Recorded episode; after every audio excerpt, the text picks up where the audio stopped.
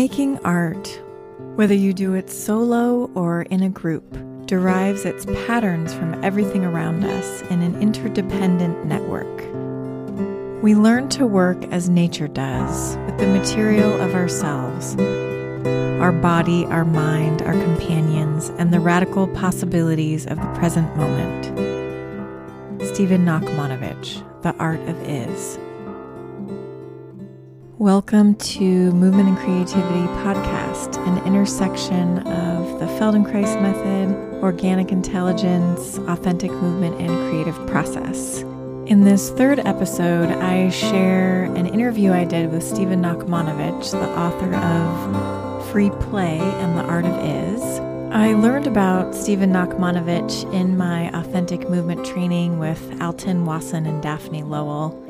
They shared excerpts from his book, Free Play Improvisation in Life and Art, as a part of our authentic movement training. And I have returned to the book again and again with sticky notes and highlights and underlines and open up the book whenever I need a little inspiration. And after reading his new book, The Art of Is, I got these waves again and again of, oh, I want to interview him, I want to interview him. And Stephen has also agreed to allow me to begin each episode of Movement and Creativity podcast with a quote from one of his books. In episode number two, I shared some excerpts of this interview, and here is the full thing. Hi. Hi, nice to meet you. Yeah, nice to meet you too. Thank you so much for carving this time out. Oh, my pleasure. I know you're getting ready to embark on this uh, this journey of your surgery and yes. Yeah. How are you doing with that? Well um, mixed of course. I mean uh, there are certain times when i have gruesome imagery and other times when i find it very interesting. Uh, i feel that my job when i'm unconscious is to make sure that the surgeons have a really, really good experience. nice. you know. Nice. So I want them to come back the next day and tell me that they never had it so easy. Nice. I love yeah. that. Wonderful. Well, I've just been listening and reading your your books. Um, lately, um, just out of my own curiosity and desire, and then it just came up again and again. Ah, I really want to interview you, and and every single quote is not every single quote, but like every other paragraph, I'm like, oh, this light bulb goes off for this gem of gold, golden. Yeah, it's wonderful. Thank you. Yeah, yeah. I'm curious how how do you see your books as different from one another? So yeah, there um, there's certain, you know, they both come from a certain common perspective, but free play was more about the spiritual insights of the creative process, mm. and the art of is is more about the social and interpersonal outsides of the creative process. Hmm. Hmm. And of course, those are connected. they're, they're, deeply intertwined, you know. Yeah. And they're they're uh, the difference is partly just in my own life course. I mean, I I spent seven years writing free play, and then 25 years writing the art of is. Mm. And um, during those 25 years, um, because of free play, I had the privilege of traveling a lot and doing a lot of performances and workshops and talks. So I found myself interacting with a huge variety of people in many fields and finding the common threads in their creative experiences, regardless of whether they were in the arts or the sciences or whatever they might be. Mm-hmm. And um, and at the same time, of course, I also um, co-raised a family with my wife, and that's an intense personal experience, interpersonal experience, an intense experience of surrender. And as you may have read in the um, acknowledgments at the end of the book. Um, this book, The Art of Is, really started four months with a talk that I gave four months before my son Jack was born. Mm. And it had to wait 25 years for him to become a man, a poet, and an editor so that he could help me finish it. So uh, moving. so you know that's extraordinary, and and um, and then at a more than personal to me level, uh, I mean it's interesting. I had not planned. It was already clear in the early 1990s when I first started creating some of the material that became the art of is that uh, we politically were living in a very dicey time when um, when creative activity was seen as threatening by many forces in the world, and where you know the Buddhist three poisons of greed, hate, and delusion were on the rise. But I could not have imagined that by the time it came out, we would be in the really insane time that we're in now. And um, it is so important for us to realize where we are, what world we're living in, who our partners are, how we can connect with them, what we can improvise with, since the um, signed, sealed, and delivered methods of the past are not necessarily working anymore. Yeah, yeah. And I love how you I feel like you've really introduced me to this land of improvisation as, you know, beyond music, beyond specific creative process, but you're really taking it to like to everything. Yeah. And, and it just feels like what the world needs. yeah. yeah. yeah. Thank you. Yeah. I'm curious about when you teach from some of the material from the book, do you improvise your teaching? Well, of course.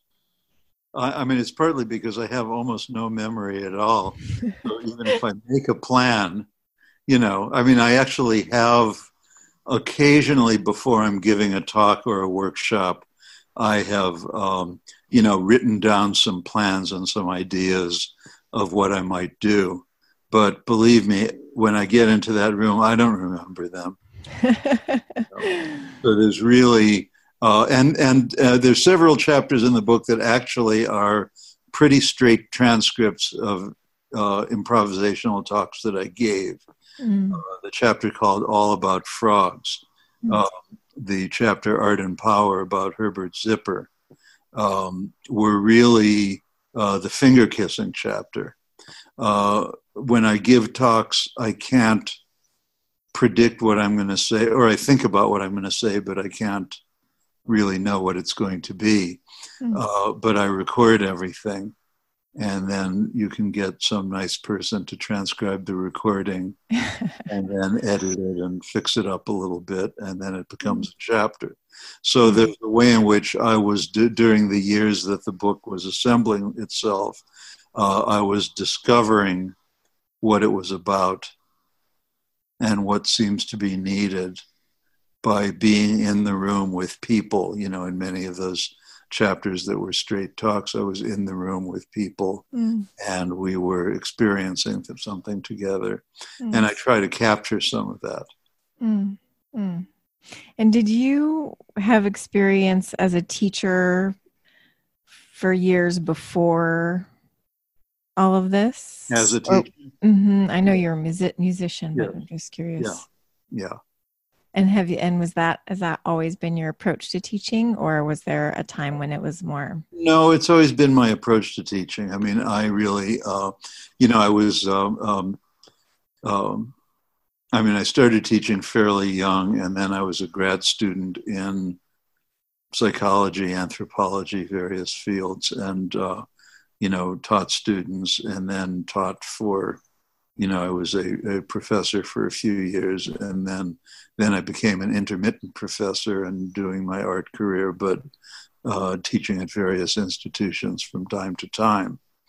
And uh, now I see the insides of a lot of universities for three or four days at a time. Mm. Um, and um, so, yeah, and, and in a sense, my approach to teaching has always been the same because I've never had that kind of memory that could say, okay, um, this is what I'm going to do, and this is how I'm going to do it, and here's the syllabus.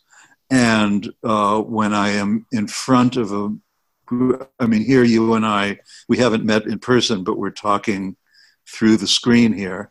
So we've never talked before. And um, I can only talk to you by looking at you and talking with you. So if I had a piece of paper in front of me with notes, I wouldn't be looking at you or talking to you. Mm-hmm. So teaching is like that for me. I've never mm-hmm. been comfortable. Uh, and of course, there are always institutions that want you to have a syllabus and want you to know what you're going to do before you do it. Mm-hmm. And, um, you know, many, when people who are friends of mine or who work with me in various places are, they are faced with that, faced with the demands that from their institutions that they produce a syllabus. Um, you know, I tell them, I mean, first of all, that's rendering unto Caesar that which is Caesar's and if the institution won't pay you unless you have a syllabus, that's fine, you know, and produce a syllabus. Uh, and that can be an interesting writing exercise in itself. But then once you get into the room with the students, you want to be with them. Mm. You don't want to have your attention divided mm. between who is in the room and what was on the piece of paper last night. Mm. It's funny because as you're saying this, I, you know, I have this a few notes scratched here. So, yeah, it's interesting. Yeah. It feels I mean, it's also it's also interesting, you know, because very often I've been in the situation where, let's say, I'm invited to give a talk, and um, so I'll be up in the hotel room the night before, writing up a bunch of notes and a bunch of ideas of what I want to talk about. And then the next morning, I give the talk, and I do, in fact, talk about some of those things. But then I forget a lot of them too. And then the next day, I'm going, oh, shoot, you know, I wish I could have said X, mm-hmm. but it's too late. and of course, that's what they call l'esprit d'escalier, l'esprit de l'escalier in French. And uh, you know, we talk about that somewhat in the book, but that's a feature of life. You know, it's a feature of life that you always want to do certain things and you don't do them all and you regret some of them, and that's okay. Yeah. and can you say a little bit about how that was happening as you were parenting and raising your children in terms of having this strong creative life and how you danced with that. I have two little ones right now. Yes, how old are they? Three, almost four, and six. Oh, congratulations! Great. Well, mine are 22 and 26, and um, I mean, part of it is, uh, you know, again, it's a dance. If I were to give another title to the book, to the theme of the book, it's balance. Mm. You know, the like the essence of all art, whether it's the art of playing music or the art of dance or the art of parenting. It's balance, you know, and you want your, um, you know, you want your children to be respected and liked and do well in school and that sort of thing. You also see all the ways in which um, certain forces in the school are inimical to your children's well being, and you have to uh, protect them from that. Um, but you also want them to learn that they live in a society where a lot of those inimical forces are present, and so they will have to learn the skill of dealing with them themselves. And uh, you know, just as uh, in having a small child, you know, you're you're constantly uh, oscillating between uh, how annoying they are and how demanding they are and how smart they are and how interesting they are and how much you learn from them. And uh, that's all the annoyances and the learning are all part of it. Mm-hmm. So you're not going to say, okay, from three to five, you're going to be a brat and I'll be really pissed off. And then from five to seven, you'll be a little genius and I'll be amazed by your insights into the physical and social worlds. You know, it's all mixed together. That's right. Yeah. I've been I've been curious too to hear you share a little bit more about your understanding of the muse because I know you write a lot about that, but when I read and hear you yeah. write about that, it's like drinking water. I just uh, am so interested in that. Yeah. Yeah. So, well, so yeah, what's your understanding of the muse or experience of the muse right now? Or well, um, right now, you and I. Well, okay, to work backwards from the art, let's work forwards from free play.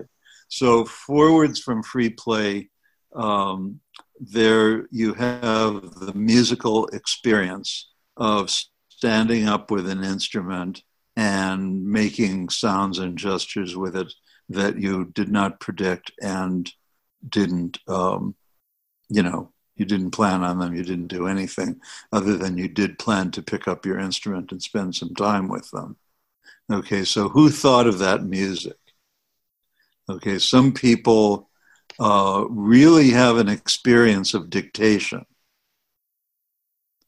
and that there is a as it were, a personality or muse who is who is presenting something to you, and your job is just to write it down or play the notes or something, and you learn and you discover.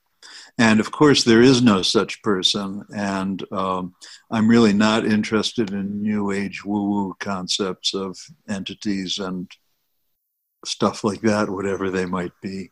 Um, so that experience of the muse is really the experience of the unconscious, of your own totality of experience, including your experience of other people. Okay. And what you, everything that you've read, all the music you've liked, all the music you have not liked, uh, everything that's gone around you is somehow present for you. And most of it is not consciously available and most of it is probably trivial.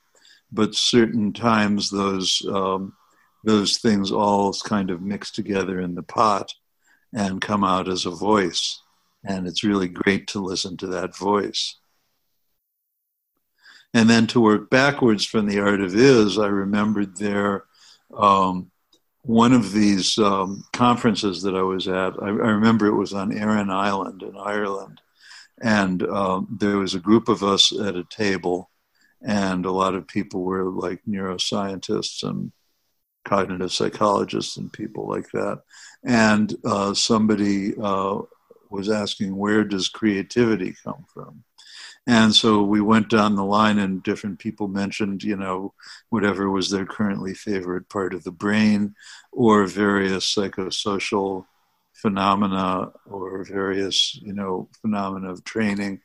And when it got to be my turn, I said, the source of creativity is other people.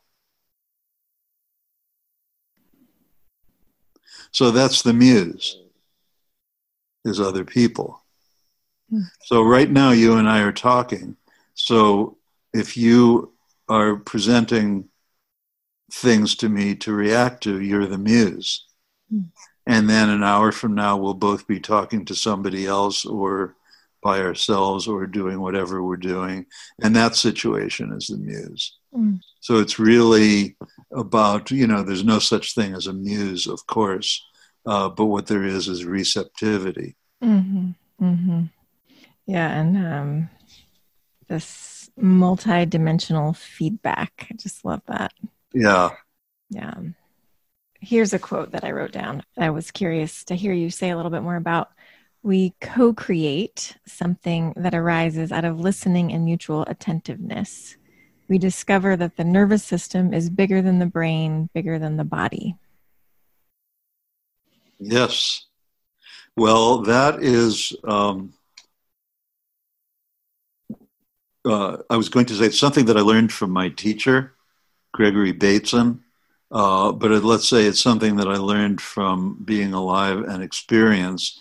But Gregory Bateson taught me how to say it, and he he, he he's dead for many years now. He died in 1980, but he, um, in one of his papers in Steps to an Ecology of Mind, he talks about the blind person with the stick.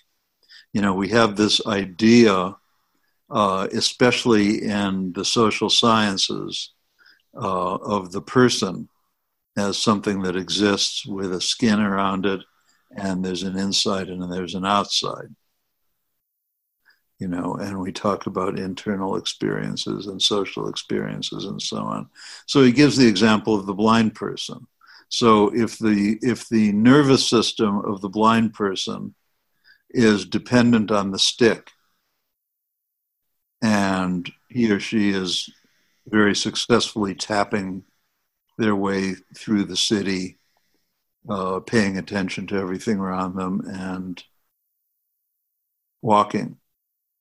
And then the person sits down on a bench and eats a sandwich, and they fold up the stick and just put it down on the bench. So when the blind person was walking, is the is the boundary of the person the skin, or is it the end of the stick? Or is it halfway up the stick? Or if when the stick is folded up while the sandwich is being eaten, has that disappeared? You know, it's all, you know, as, as soon as you start questioning these things, it becomes meaningless. The, the whole idea of inside and outside becomes meaningless. And you understand that your nervous system is all the way outside your body and all the way inside, and uh, you're you're perceiving through every medium that you're present in. Okay, and this is completely congruent with the Buddhist idea uh, of emptiness of inherent existence. And what is empty, obviously, things are real and you're real and it all exists. Okay, but uh, if you um, the only the only thing that you're empty of is an independent inherent existence bounded by the skin with an inside and an outside you know you're talking through a microphone and the microphone is made of metals and plastics and wires and all of those were manufactured from different places that were mined. Uh, so the lives of the miners are in that microphone. The history of the ideas of electricity and uh, telephony and uh, audio engineering are in the microphone. Uh, the lives of the people who manufactured it, probably in China, are in the microphone, the social relations, and so forth. So the microphone or any object that you, you know, your earrings, your your nose, you know, any any object that's present, whether it's you know our physical being or a supposedly external object, is full of infinitely many stories. It's full of infinitely many interconnections. The only thing it's empty of is an independent existence all by itself. Mm-hmm. And that is what you, if you imagine what you rely upon when you improvise or create, that is what you rely upon because you are um, present with a, throughout your body and mind and social relations and instruments and toys and tools you are present with an extraordinary fund of information that's all around you. Mm-hmm. And so you just pick little tiny bits of, of course, you can only understand little tiny bits of it at any one time. So you pick those bits that you can understand and you make something of it. But there's always something there, there's always infinitely much there. Mm-hmm. And how would you say that Gregory Bateson helped you talk about it? Well, because he connected it through a lot of these ideas um, were current in both Eastern and Western mysticisms.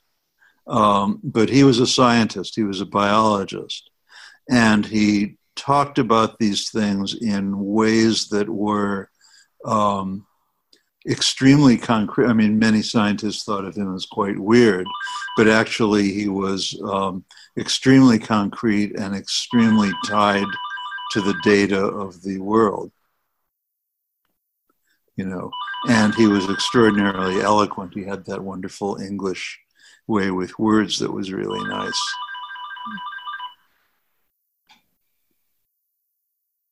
And he also, in the course of his work on uh, the systemic nature of the living world that we live in and that we are tied to and that we might destroy if we don't straighten up a little bit.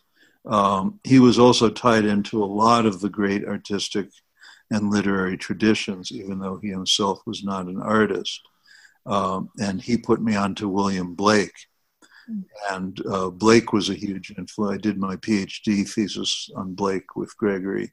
And Blake was a huge influence on my life because he, again, um, had this perspective about you know, there are people who are scholars of creativity um, who talk about art, but when you read Blake, you realize that you can't talk about art without going out and doing it. Mm. Mm. And you can't talk about going out and doing art without an awareness of the total world that you inhabit. Mm.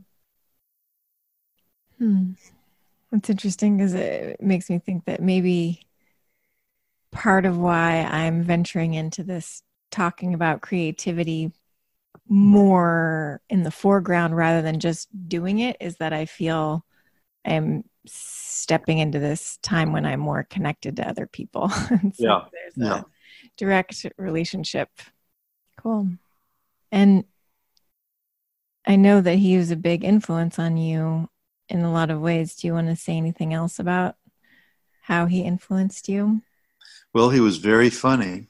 and he was often talking about the really most difficult things about how, about the, uh, let's say, the psychological roots of the ecological crisis, mm. which he saw, and he was talking about the greenhouse effect in 1968. Mm. You know, and here we are all these decades later mm. in the middle of it, you know, mm. not having learned the lessons that he and other people at that time had to teach.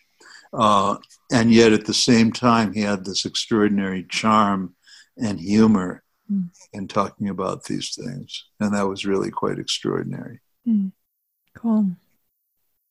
Did you have another teacher that was all that's up there in your influences? Well, there were several. I was very, very fortunate in my life to have had. I mean, Gregory was really my sort of lifetime mentor um, when I was young. But I did have. I was very, very fortunate to run into a number of really extraordinary teachers. Uh, one of them was Yehudi Menuhin, the violinist, who really um, kind of, when I met him, uh, it was actually right about the right just about the time that Gregory died, uh, just before that. But Menuhin really kind of ratified for me the weird path as a musician that I took, mm-hmm. and really encouraged me, and was really quite an extraordinary person. And he, sort of like Pablo Casals, whom I would have loved to meet but never did, um, was one of the musicians who really saw music as a nexus that connects people to their deepest responsibility in the world. Rather than a kind of artistic, uh, impressive display. Mm-hmm. So he was really quite extraordinary. Uh, I had a mentor in psychology named Jerome Bruner, uh, who was very, uh, you know, had this very penetrating mind, also was very witty in his way, um, really directed me when I was very young to the study of play. Uh, say that again. It got cut out a little bit. Sorry, the study of play, you know, which of course is how I came to Bateson also. And, uh, you know, when you play, um, well, there's a wonderful statement by a um, Greek psychologist about Bateson that the day that Bateson was looking at the otters playing in the San Francisco Zoo and knew that they were able to signal to each other that they are playing. this was a moment in science almost like Archimedes, you know, sitting in the bathtub and seeing the volume of water displaced by his body. I mean, it really was a fundamental change in our understanding of things to know that animals can classify their activity. They're not just doing what they call, you know, what we call behavior. Mm. They are, um, that all living creatures are to some extent operating on multiple mental levels at once and multiple levels of interaction with their environment. So for a dog to know that they're playing and to signal to you very precisely about the nature of play mm. is an extraordinary thing. It's very complex and it opens up the whole world of, you know, communication theory. Um, many, many levels of understanding come of what it is to be human come through understanding play. Mm-hmm. Hmm. And I'm thinking about also, you write a lot about imperfection, making mistakes, and the obstacles and limits that come as a part of the, yeah. part of the whole thing. Yeah. I always appreciate hearing that. Yes. Well, believe me, imperfection is my business. yeah. And the, the thing about the interaction between improvisation and editing to yeah. in terms of the creative process and this like allowing there to be this free play and then there's this editing yeah. that can come in at a certain moment but that you also need to have a playful right of doing that otherwise it, it stops you but you need you kind of need both right you need both you need you both you know go along yeah. yeah. But yeah. yeah, you have to be. I mean, in um, The Art of Is, I quote from my friend Al Wunder, who's a uh, kind of a guru of dance and motion theater, uh, who talks about the uh, child who's walking for the first time. And uh, let's say the one year old boy or girl is, you know, you have you, uh, the, a group of adults might be lucky enough to be there at the moment that the kid takes their first steps.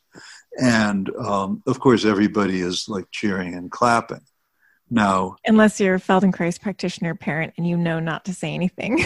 There you go. But you know the thing is people nobody says well if you if you hold your back up straight you know and of course the kid is falls the kid takes two steps and then falls down and gets up and then takes three more steps and then falls down and gets up. So it's not like they're walking well you know but nobody is saying to the kid well next time if you hold your back straighter and lift your knees higher you'll walk even better. But almost all of our teaching in the arts is based on that idea of the the uh, the helpful suggestion the person giving the helpful suggestion let's say you know i'm a i'm a fan of classical music so i've seen a lot of really great artists giving master classes to you know, very, very talented students. And it's always, um, you know, the student gets up and plays a selection of Beethoven or whatever. And then the teacher listens for a while and then waves their hand and, and stops them and uh, says, well, maybe you might even try doing it like this, you know.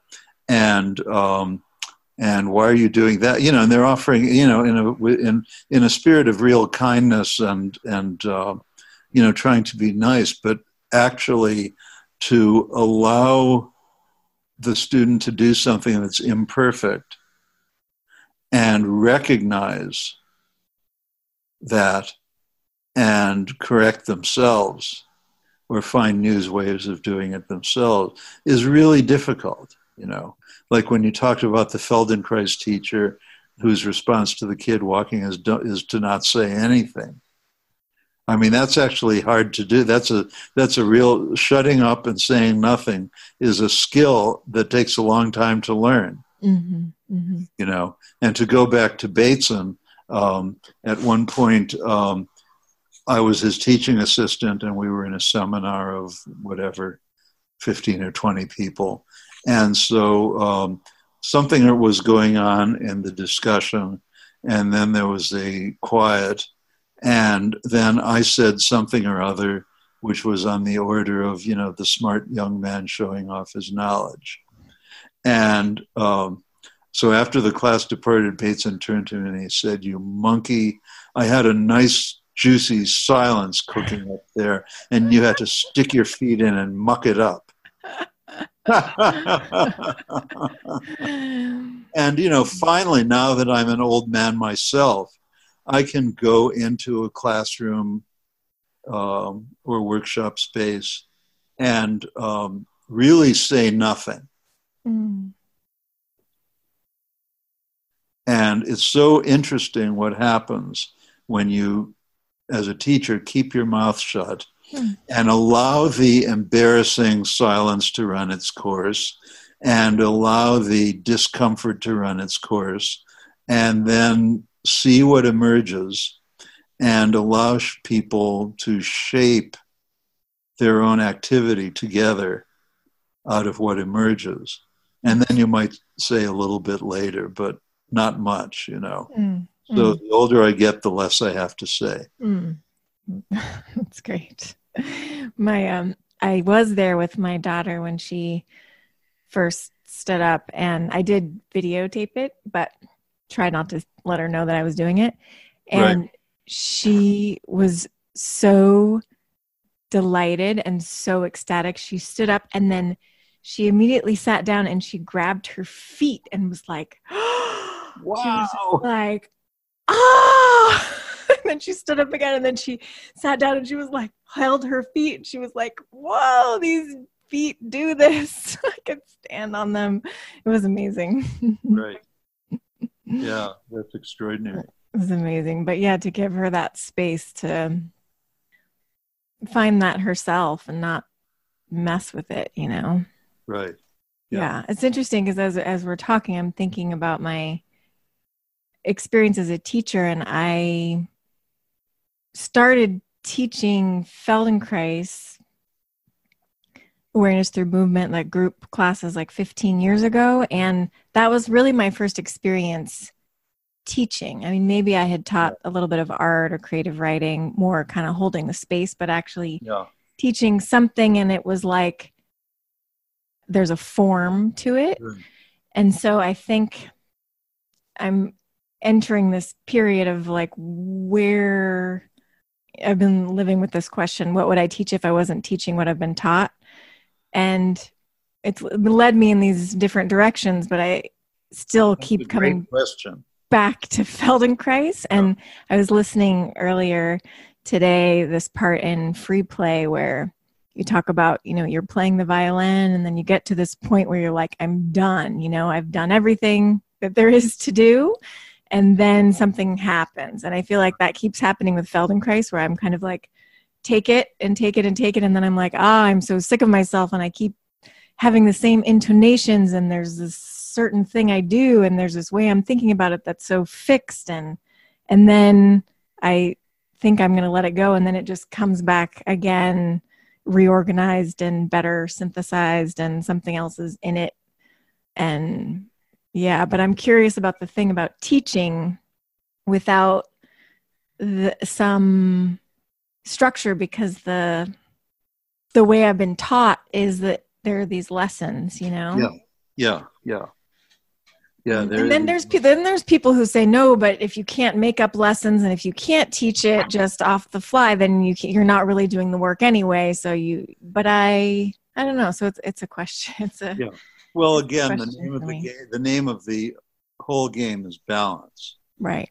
So it's partly it's balance between i mean obviously if what you're teaching is organic chemistry then there's certain things that the students you know that you you know, the the the way uh, carbon atoms interact with hydrogen and oxygen atoms and nitrogen atoms, and the shapes that they form and the ways to work with them. I mean, these are things that are out there that you want to teach to the students. However, um, the way in which you teach it, or what each individual student is ready for at that moment, or what particular sub language they'll understand, you can never predict. Mm-hmm. So you're always doing like this balance between you know, form and um, self discovery, play, chaos, whatever you want to call it. Mm-hmm. You know, and that's true also in, let's say, in the art of music. Okay, because whether you're improvising or you're composing, there is going to be a balance between structures that people can perceive and understand and take home with them and new chaos around the edges that extends and is fun and has energy. Mm-hmm. So if you have, regardless of what style of music or what century it is, um, the really interesting music maintains somewhere near that balance where, you know, if there's too much structure, then it's boring. And if there's too much chaos, then it's also boring. right. Right. Yeah. And so we're constantly wiggling across that boundary place. Mm-hmm. The thing that I have been keyed into in reading slash listening to your books lately is the Gregory Bateson beauty is the pattern that connects or the pattern which connects. I think he used both. Beauty is times. recognizing the pattern which connects. Recognizing, yeah. Yes. Yeah. And since then, I've just been seeing the this idea of patterns show up again and again in your books and also really appreciating that idea in seeing the patterns in my life and in my creative process and in yeah what's evolving right now in my teaching and my thinking. And i love that. So good. That's great. Congratulations. Yeah. Yeah. It's a really rich idea and thread. Great. Yeah. Yeah. Cool. Well thank you for having this conversation. Oh, it's my pleasure. Thank you so much. Yeah. If there's one thing you would want to leave someone who's listening to this with, what would that be? Well, there's so many things. Appreciate the complexity of the world mm. and don't shrink from it. Mm. And don't shrink from your interconnections with everyone around you.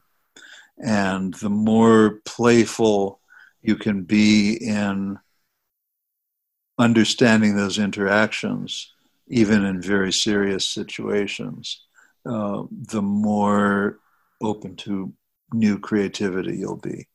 Mm. Love that. It's, so it it feels very in line with when I've been reading your books. Yeah. It just feels like it's speaking to where I'm at in my creative process right now in terms of wanting to create this podcast that's yeah. kind of like a collage of things. Yeah. And yeah, it's just this this intersecting like what you're doing with your writing and your thinking and your right. being is this is that this intersecting. I have an I have a doorbell that just rang. Oh, okay, perfect. Answer it. Hold on. Okay. Well, um, I'm going to have to go in a minute, but that was the U.S. Census Bureau. Hmm. So I can now officially report to you that I exist. Great. Yay. So there it is. Mm. Well, thank you thank so much. This was really nice, and I really enjoyed talking with you. So, uh, you know, as you know, I'll be out of commission for a while, let's say yeah. a couple of months. Yeah. Uh, I mean, I'm not, you know, it, it all depends on what stage of recovery you're talking about, but I'll certainly be able to talk to people again in a couple of months. Yeah. So we'll see, you know, just contact me down the line and we can okay. do these too.